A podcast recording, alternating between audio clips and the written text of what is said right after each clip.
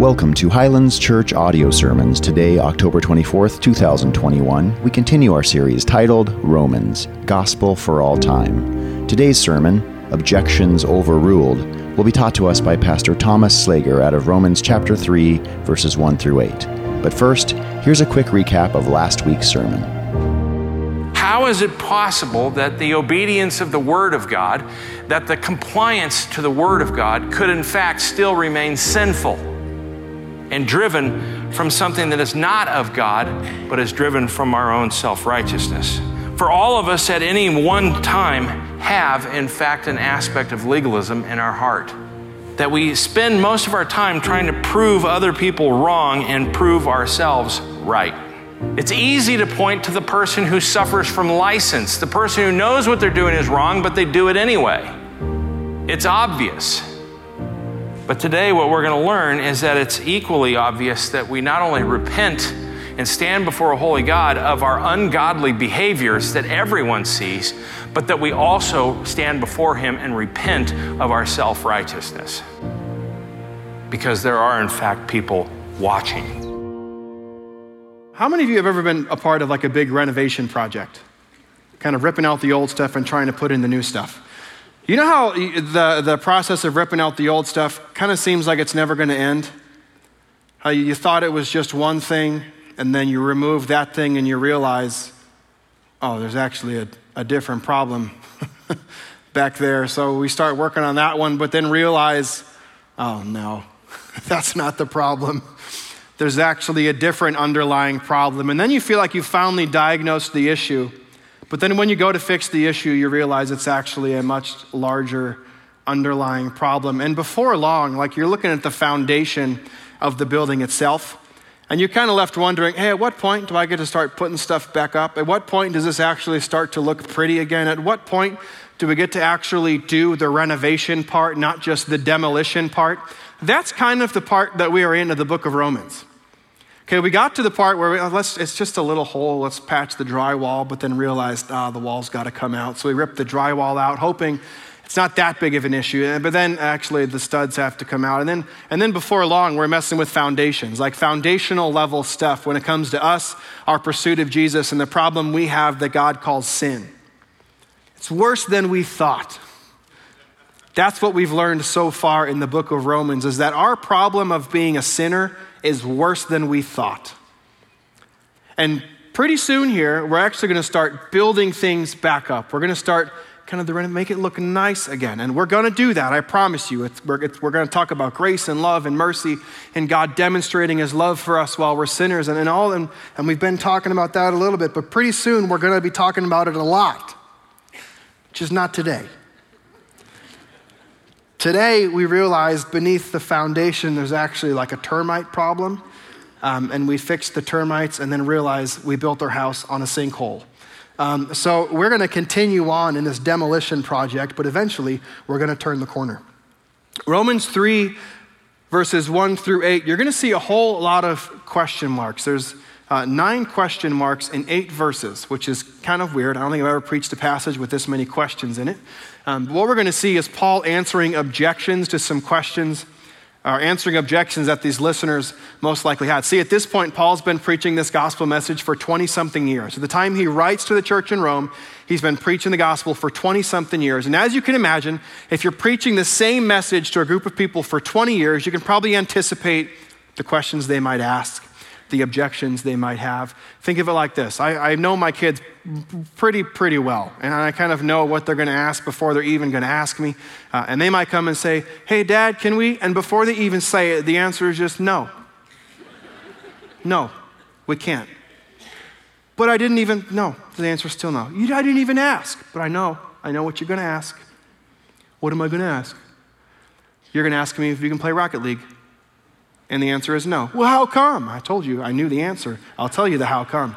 Um, the how come is because we haven't eaten dinner, your room's a wreck, you haven't finished your homework, and you stink. That's why we can't play Rocket League. Was that the question? No. Right? It's like, I, I know, I know, I know the question you're going to ask. I knew what you're, and that's what Paul's doing. He's been preaching this message for 20 something years, and he knows the questions. He knows the objections. So at this point in the letter to the church in Rome, he just stops and answers some of these questions and objections he knows the people have. So, Romans chapter 3, verses 1 through 8. Let me read it. Then I'll pray for us again and we'll hop in. Verse 1 begins Then what advantage has the Jew? Or what's the value of circumcision? Much in every way. To begin with, the Jews were entrusted with the oracles of God. What if some were unfaithful? Does their faithlessness nullify the faithfulness of God? By no means. Let God be true, though everyone were a liar, as it is written that you would be justified in your words and prevail when you're judged. But if our unrighteousness show, serves to show the righteousness of God, what shall we say? That God is unrighteous to inflict wrath on us? I speak in a human way. By no means. For then how could God judge the world? But if through my lie God's truth abounds to his glory, why am I still being condemned as a sinner? And why not do evil that good may come? As some people slanderously charge us with saying, their condemnation is just. Let's pray. God, though it's my voice that's been heard, we know it's your word that's been spoken, and this morning we trust your word as the authority for our life. Holy Spirit, we ask that you would convict us this morning, con- convict us um, of our sins, also that you'd open our eyes, that we would see Jesus more clearly. You'd open our ears to hear you, our minds to know the Father, and our hearts to respond in love. God, but everything we do and say in this place ultimately done for your glory and your glory alone. And all God's people said, Amen. Four objections that we're going to see in this passage. Structurally, just as you follow along, because as I said before, there is a lot of question marks going on here, and it's kind of weird just to read at face value. Think of odd number verses, so one, three, five, seven. Odd number verses being the questions and objections. Even numbered verses, two, four, six, eight, those are his responses to those objections. So we see question answer. There's four couplets that we see, and that's the structure it's going to follow throughout the whole time. The first question, the first objection, deals with the advantage or value of being a Jew, and Paul responds with the advantage being the Word of God. That's the first point that we see. The first answer he gives is the Word of God. If you think back to chapter 2, Paul hit a lot on how just being a Jew doesn't save you. Just being circumcised doesn't save you. Just doing the right thing and growing up the right way doesn't guarantee your salvation. So, their first objection then is then what's the point? What's the advantage of being a Jew then? Or what's the value of circumcision? If none of those things save me, then what's the point? Which is really flawed thinking. Like, there's a lot of things we do that don't save us that are still advantageous and valuable to our life, right? I grew up in a Christian home. That didn't save me, didn't guarantee anything.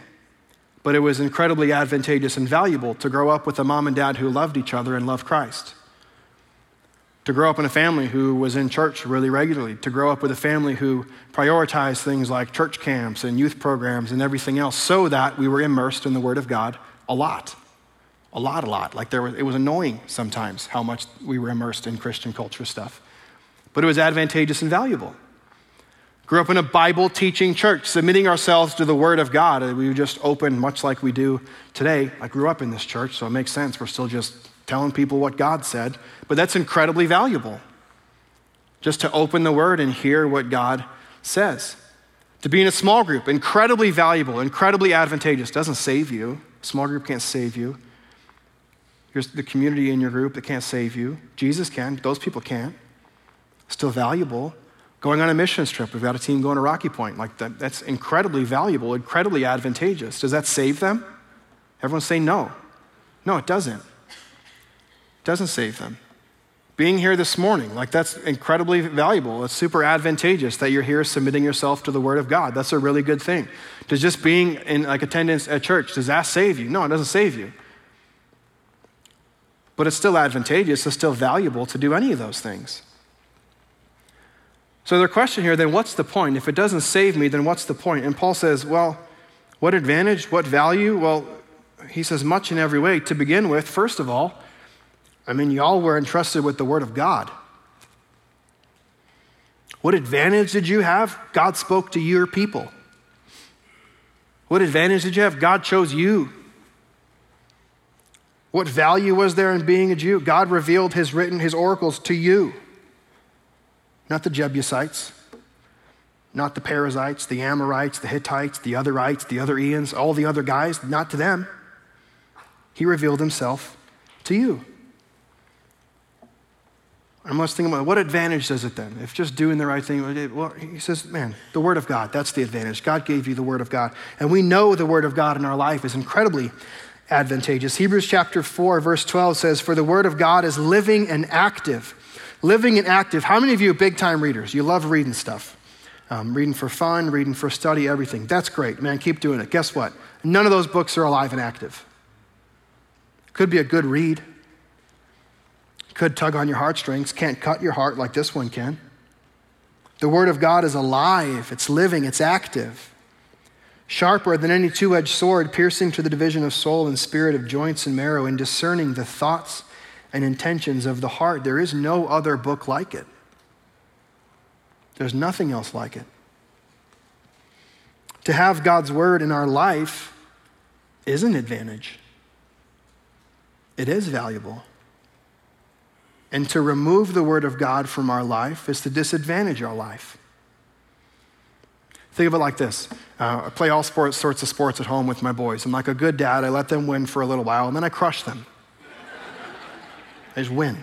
I'm bigger, stronger, faster, better, all the things. So I beat them badly. And we'll normally play a game or two, and they'll say, Let's do it again. Let's wrestle again. I said, Okay. But this time you have to tie your hands behind your back. How am I going to play football with my hands behind my back? Why are you making me do that? Because you're better, you're bigger, you're stronger, and faster. You have the advantage. So, what do they do? They disadvantage me to make it fair. If having the Word of God in our life is to advantage our life, then removing the Word of God is to disadvantage our life. And it's kind of like we got a bunch of Christians taking their hands and tying them behind their own back removing the good gift, removing the value, removing the advantage that God has actually given us. May it not be said that that's what we do at Highlands Church. Let's embrace the gift. Let's use the advantage. Let's use the value. Open the Word of God and live our lives according to what it says. The first thing he talks about is the Word of God. The second thing he hits on is the faithfulness of God. The faithfulness of God. Second question What if some were unfaithful?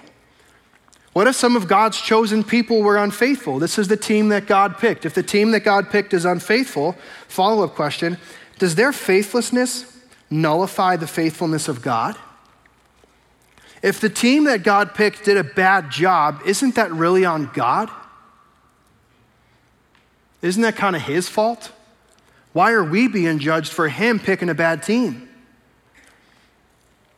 This is, it's totally human logical thinking, and he's going to touch on this momentarily. Let's talk about sports for a second. You have a, a, GM who picks a team and a coach who coaches the team. If the team does a horrendous job, the coach or the GM typically gets fired. Why? Because they point the finger to them. Y'all should have done a better job. Your team did bad, that's your fault. So we take this thinking and we impress it upon God, right? If God's team does a bad job, is it the team's fault or is it the guy's fault who picked the team? And here he says, um, by no means is that how this works. Does the faithlessness of the team nullify the faithfulness of God, prove that it doesn't exist? And he says, by no means. It's this Greek word meganoida. Think of it as like uh, meganada. Absolutely not, right? Um, as a dad, I have all sorts of different ways I say no, ranging from like kind of small and eh, nah, nah, no, nope, absolutely not. We've got the whole range. And, and, and in this range, the by no means is the absolutely not. Does the faithlessness of God's people nullify the faithfulness of our God? And Paul says, absolutely not. That's not how this works. And then he says, Let God be true, though everyone were a liar. And then he quotes Psalm 51 4.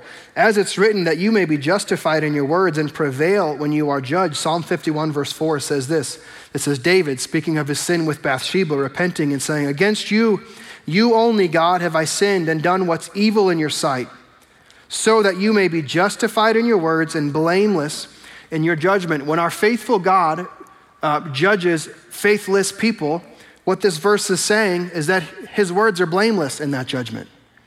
He's just in that judgment. because he's faithful. Even if we're faithless, he remains faithful. This is what the scriptures teach. 2 Timothy 2, verse 13 says, If we're faithless, he remains faithful. Why? For he cannot deny himself. He can't deny himself because he is faithful. Faithfulness is not something God does, faithfulness is something God is. Okay, it's not as if God wakes up on a Sunday morning and he's like, these people don't get it, but I guess I'll keep being faithful to them. I guess I'll go do the faithful. No, it's who he is. He is faithful.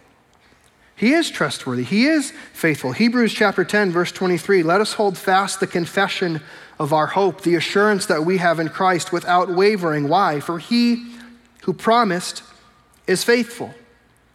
He who promised is faithful. How many of you have had someone promise you something in their life and then break a promise? Everyone, please raise your hand or else you're lying in church, right? Everyone has experienced this.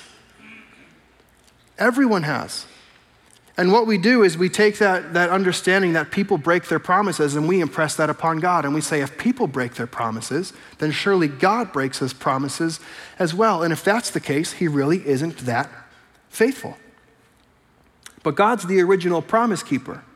That's what this says. He who promised is faithful. He is a promise keeper. Lamentations 3 22 and 23. The steadfast love of the Lord never ceases. Why does his love never cease? It's because he's faithful. His mercies never come to an end. Why does his mercy never end? It's because he's faithful. They're new every morning. Great is your faithfulness. Great is thy faithfulness. Great is thy faithfulness. This is what we sing. He's not kind of faithful. He's not faithful sometimes. He is faithful. And his faithfulness is great. That's the second thing we see is the faithfulness of God. The third thing we see in our text is the righteousness of God. The righteousness of God. Now, the objections, the heat's going to get turned up a little bit because at this point, um, in the conversation, these anticipated objectors, they start saying, but, but, but, but, but, but, but, but, but, but, but, but, these, uh, these follow up objections, right? So he says, but, but if our unrighteousness serves to show the righteousness of God, what shall we say? That God is unrighteous to inflict wrath on us? In other words, if my evil, my sin, my imperfection reveals just how good just how perfect God is, if my sinfulness reveals the sinlessness of God, isn't it kind of messed up for God to judge me for doing something that makes him look so good? See, we giggle and we're like, that doesn't make any sense at all. It makes no sense. But if my evil makes God look so good, aren't I kind of doing him a favor?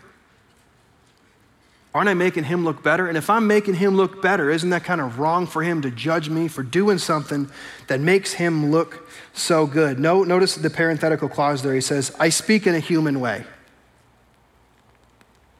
Again, this is their logical thinking, it's not theological thinking. This is not the way that God works. And what's his response? It's the meganoida word. By no means. Absolutely not. Then how could God judge the world? then how could God judge the world? See, Paul knew it was right for God to judge the world, and even the people he's writing to, and even these Jewish objectors, they know it's right for God to judge the world. Well, how so? It's the righteousness of God. That's why he can judge, because he's righteous, he's perfect. Remember those uh, rulers we used to have in elementary school? You buy a ruler every year, you bring a ruler to class. It's that little 12 inch wooden stick if you were cool, you had the stainless steel one, like the really awesome looking one that you could smack your friends with. Um, the rulers, right? Think of Jesus as our ruler. Not just the measurement, but also the king, because that's who he is. He is our ruler. He is the Lord. Amen? He is the ruler, but he's also the measurement by which we gauge and measure our righteousness. This is what the Bible says, Matthew 5:48. You must therefore be perfect as your heavenly Father is perfect. So, what's the standard? What's the measurement? It's just perfection. It's just be perfect, that's all. And as we try to measure ourselves up with the perfection of God, we fall short every time. We fall short every time. This is what we're going to see later on um, in Romans 3 that all have sinned and fall short of the glory of God. Every single one of us can't measure up to his standard of perfection. It's his righteousness, it's his perfection that enables him to judge. The third thing is the righteousness of God. The fourth thing we see is the judgment of God. The judgment of God. In verses 7 through 8, we have more objections. But, but, but, but if through my lie God's truth abounds to his glory, why am I still being condemned as a sinner? And why not do evil that good may come? So here's the objection if through all my sin God looks good, if through all my sin God looks good, shouldn't I just keep on sinning to make him look better?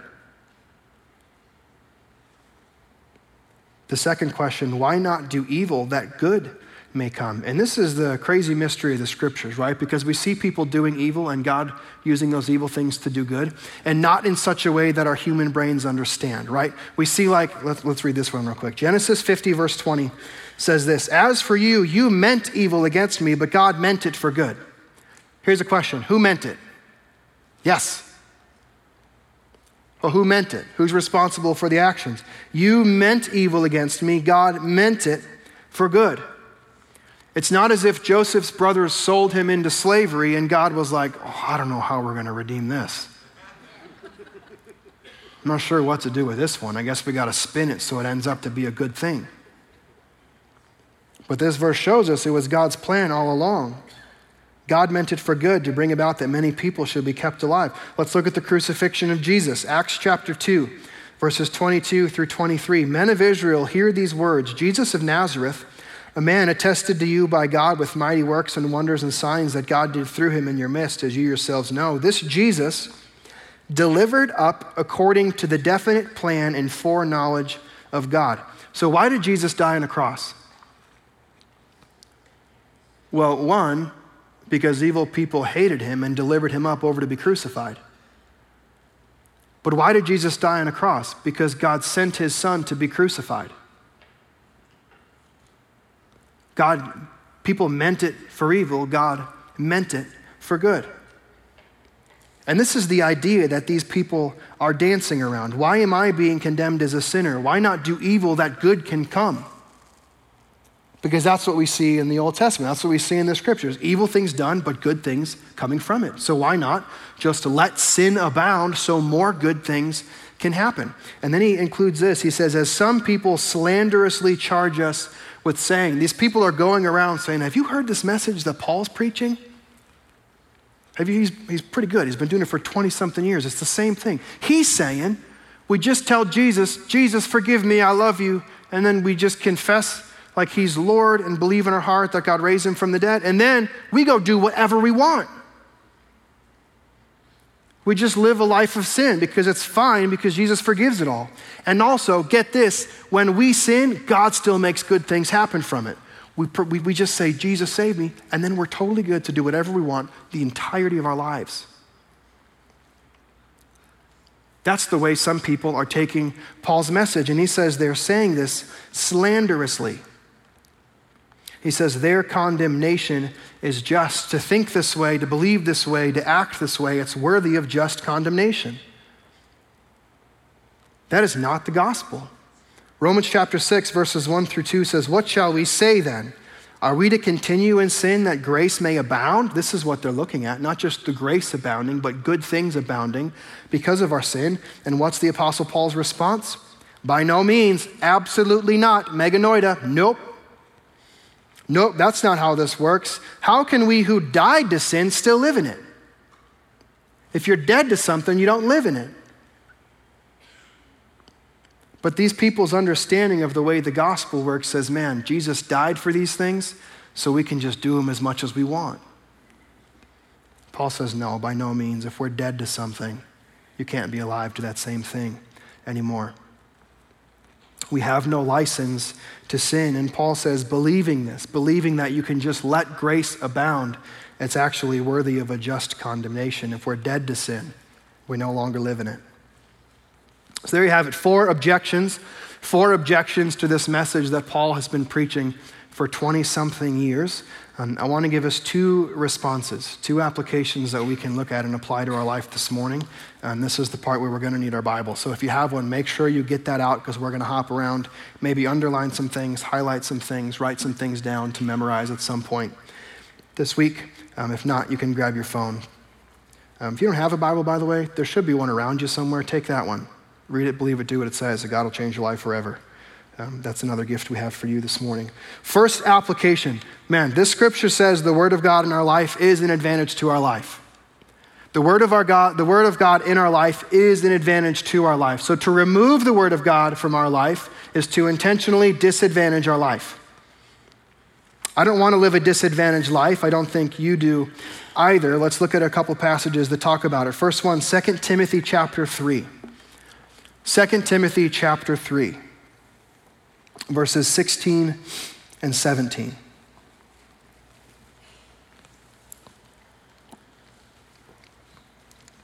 Verse 16 says, All scripture, that's this book, God's word, the Bible, all scripture is breathed out by God. That's a funny way to say all scripture is God spoken. All scripture is God's word, it's breathed out by God. Um, think of it like this even as I'm talking right now, I'm breathing right? There's breath escaping my lungs, passing over my vocal cords, which creates my voice. That's what happens. The word of God is breathed out, it's God spoken. And it's profitable. He lists four things it's profitable, it's advantageous, it's valuable to our life, it's profitable for teaching. That's what we're doing here. We're teaching, that's what we do in our small groups. We're teaching when we have um, different viewpoint classes, that's what we do. We're teaching. Um, when we instruct our kids the way the Word of God tells us to, we're, we're teaching, and, and the, the, Bible is good for that. It's valuable, profitable for teaching, for reproof, kind of finding the things where the, the places in our life where we're a little bit off and be like, you know, this doesn't, the Bible says my life should look like this, but my life doesn't exactly look like that. So we reproof ourselves. Or we reprove a brother or a sister in Christ. The Bible is good for that, for calling us out, for correction, for replacing that bad thing with a good thing hey, don't do this. This is actually not the way God's calling us to live. Actually, do this. This is the way that God's calling us to live. It's good for teaching, reproof, correction, and for training in righteousness, that the man of God may be complete, equipped for every good work. Living our life according to what the Word of God says actually helps us live the completed life that God's called us to live. Helps us live in such a way that honors and glorifies Him in everything we say and everything that we do. It is advantageous, it is valuable to remove it from our life, it's to disadvantage our life. Go to Psalm 119 with me. If you're looking for the book of Psalms, um, open your Bible in half and then go left. If you hit Proverbs, go left again. Psalm's a massive book. You'll probably find it in there somewhere. Psalm chapter 119 is the longest chapter in the Bible. The longest chapter in the Bible. So I'm just going to read it really slowly, word by word, and then we'll close in prayer. Psalm 119, you with me? Psalm 119, beginning in verse 1, says, Blessed are those whose way is blameless, who walk in the law of the Lord. A life lived according to God's word, the Bible, is a blessed life. Blessed are those who keep his testimonies, who seek him with their whole heart, who also do no wrong, but walk in his ways. How do I know the which way to go? How do I know what way to follow if I'm not in it? If I don't know what he asks, if I don't know what he requests, if I don't know how he tells me to live my life, I can't live my life that way. You have commanded your precepts to be kept diligently. Oh, that my ways may be steadfast in keeping your statutes. Then I shall not be put to shame, having my eyes fixed on all of your commandments. I will praise you with an upright heart when I learn your righteous rules. When's the last time you learned something new? From God and said, God, thank you. Thank you for that. That's what this says. I'll praise you when I learn your righteous rules. I will keep your statutes. Do not utterly forsake me. How can a young man keep his way pure? By guarding it according to your word. With my whole heart I seek you. Let me not wander from your commandments. I have stored up your word in my heart that I might not sin against you. Man, Psalm 119, I'd encourage you, go back this week and read through the whole thing. It reveals just how valuable and advantageous the Word of God really is in our life. Would we no longer disadvantage ourselves by intentionally or accidentally or just forgetting about it? Maybe uh, you're new to the Bible. Maybe you're new to walking with Jesus and you're trying to figure out, man, what's that look like? This is a really big leather bound book. Uh, and, and, you're right, there's a lot of stuff in here. So, where do I start? What do I do? Um, we've made a way for you to just hop right in. We have a 31 day reading plan that we put in a bookmark form for you. And we have these back at Info Central this morning. We'll have them back in weeks to come as well. If you're just looking to get into God's Word, how do I do this? Do I just start on page one and read all the way through page 1000 and something? I suppose you can do that.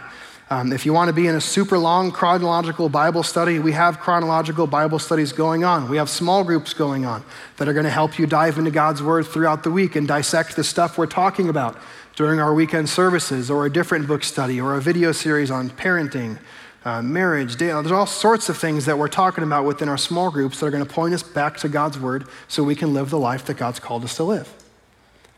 And if reading the Bible is new to you, or having a quiet time, or a devotional time, or a Bible reading time, whatever you want to call it, is new to you, let me encourage you grab one of these because it's going to serve as a really great guide for you. If it takes you 31 days, great. If it takes you 62 days, great. Whatever it is, grab one of these this morning and hop in and immerse yourself in God's Word to see the blessed life that God has for you in it. The Word of God in our life is an advantage to our life. To remove it is to disadvantage our life. The second truth we see and second thing we can apply is that God is truth, God is faithful, and God should be trusted. Not only can he be trusted, but he should be trusted. Take your Bible, go to the left to the book of Numbers. Fourth book in the Bible, the book of Numbers. Genesis, Exodus, Leviticus, Numbers, Deuteronomy. We're in Numbers. Numbers chapter 23, verse 19 says this God is not a man that he should lie. And again, at some point, all of us have been lied to by someone in our life. And our human tendency is to take that experience and impress it upon God and say, if, if people have lied to me, surely God will lie to me as well. He can't be that much different. But this says, God's not a man. He's not like that, that he should lie, or a son of man, that he should change his mind. He's immutable, he's faithful. He's the same yesterday as he is today, as he will be tomorrow. He's the same, he doesn't change. He was faithful then, he's faithful now. He was trustworthy then, he's trustworthy now. God is truth, God is faithful, and God can and should be trusted. Take your Bible, go to Proverbs chapter 3. Proverbs chapter 3, if you're new to open up the Bible, fold it in half and you're probably really close. Proverbs chapter 3, verses 5 through 8 say this Trust in the Lord with all your heart. That's hard, isn't it? Because my tendency is to figure the stuff out that I can figure out on my own, and the stuff I don't get, that's what I give to God. Most of the time, we trust in us. Why? Because we have a good education or good experiences, or we've been a believer for a while, so we probably know the answer and probably know the right direction, probably know the right way to go. But here he says, Trust in the Lord with all your heart and do not lean on your own understanding. Trust in God, not ourselves. That's what it says. And do not lean on your own understanding. You know, there's some situations where I have pretty good understanding and I can figure it out and be like, yeah, yeah, yeah, yeah, okay, this thing makes quite a bit of sense. There's other situations, you just have no idea what to do with it, you know? You have a death in a family and it's totally unexpected. You're like, I, don't, I just don't know what to do with that. We had a couple families, first time parents in our church this week, um, lose their kids during pregnancy. I don't know how to understand that or explain that. I can't. I can't even try. All we can do is hurt, love people, support people, pray for people that they'd experience the peace, the comfort, the compassion of God, and the compassion of God's people. Trust in the Lord with all your heart and lean not on your own understanding. In all your ways, acknowledge Him, and He will make straight your path. Not us, not our understanding, not our will, not our past experiences and our ability to figure something out real quick. Don't trust in us, trust in God. Why? Because in doing so, then the path is made straight. Then we understand where He's bringing us. Be not wise in your own eyes, fear the Lord, and turn away from evil. It'll be healing to your flesh and refreshment to your bones. How many of you this morning are feeling like you could use a little bit of healing and a little bit of refreshment from the Lord? Let's trust Him. Let's trust Him. Why? Because He is truth, He is faithful, He doesn't just tell the truth, He is truth. He doesn't just do faithful things, He is faithful. He's the same yesterday, the same today. He'll be the same tomorrow. He does not change. He's always been trustworthy. He's always been faithful. He always will be trustworthy. He always will be faithful. Amen. I'm going to call the worship team back out uh, as we close in worship in just a moment. But man, the Word of God is incredibly advantageous to our life. Amen. We should read it, we should get in it. But guess what? Just doing those two things still don't save you. Yeah, and you're here this morning. Maybe you've been hanging on to every word. Well, good for you. I haven't been. Um, maybe you're, this is just great, and I'm so in it, and that, I'm so glad that you're so in it, and that it doesn't save you doesn't save you. Super into worship, and you've been expressive during worship, and man, this worship team's awesome, and, and this is a great song, and you're right there in it, you're right there with the rest of us. It still doesn't save you. Later this week, you're going to hop in your small group and talk about the message that we've done this morning and, and just the entire experience of the Sunday morning. Maybe a conversation you had with a friend or a moment in worship that stood out to you, and you're going to dive deep in your small group about those things. Those are great things. Those great things don't save you. Man, maybe you grew up in a Christian home and you've known nothing else except a mom and a dad who love Jesus and love each other, and they lead you in the right way all the time. That's great. I'm so glad mom and dad are a Christian. Guess what? That doesn't save you. What does? Jesus. That's the gospel. The Bible says all of us are sinners, and that's a, that's a big problem. That's what separates us from God. That's the one thing keeping us from having a right relationship with the Lord. But God loved us so much, the Bible says God did something about it. He sent his only son who lived a perfect life that you and I can't live. He died a death that you and I deserve to die to pay the penalty for our sins, but he didn't stay dead. He rose from the dead, defeating death, that in Christ, when we confess in him and trust in him, then we can truly live. So maybe you've been trusting in something else this morning. Maybe you've been trusting in yourself. Maybe you've been trusting in your good works. Maybe you've been um, trusting in some other religion that you've been trying. Maybe you're, you're trusting in pleasure. You're, who knows what thing you could be trusting in this morning? Jesus says He's the way, He's the truth, He's the life. And that no one comes to the Father except through Him. This morning, would you look upon Him and trust in Him? Amen? Let me pray. God, thank you so much for your word.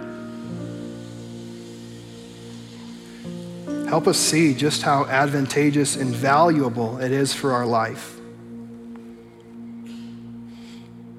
God, would it not just be a centerpiece on a coffee table, a centerpiece on our nightstand,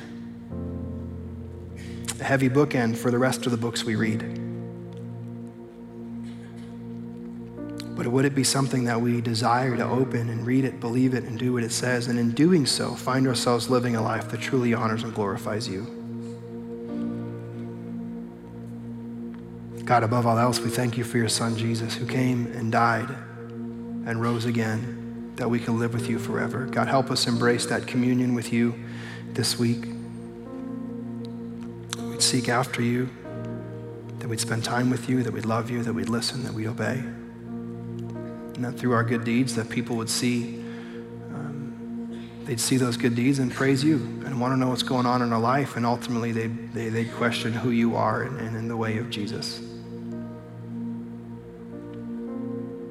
God, thanks for letting us gather this morning um, and listen to the preaching of the Word of God. Would we align our hearts, our lives, our minds, everything closer to the way that you'd have us live according to your Word? And then we do so for your glory and your glory alone. Jesus, we love you. And all God's people said, Amen. I'm going to invite the prayer team to come out down front. If you're here this morning and you just want to pray with someone about anything at all going on in your life, uh, maybe you have some questions about life, maybe this morning, this, today is the day that you place your faith and trust in Jesus. You're done trusting in yourself. You're done trusting in something else other than the person and work of Christ. Come talk to one of these people down here this morning. We'd love to just have a conversation with you, pray with you, um, and point you in the right direction so you can start growing in your newfound faith in Jesus Christ. Uh, if, if you have not been in your Bible a whole lot, grab one of those bookmarks this morning um, and just hop into that reading plan. Uh, for the rest of us, men, if that's you, maybe you are in the Word every day, congratulations. Let Highlands Church be a church that is a Bible church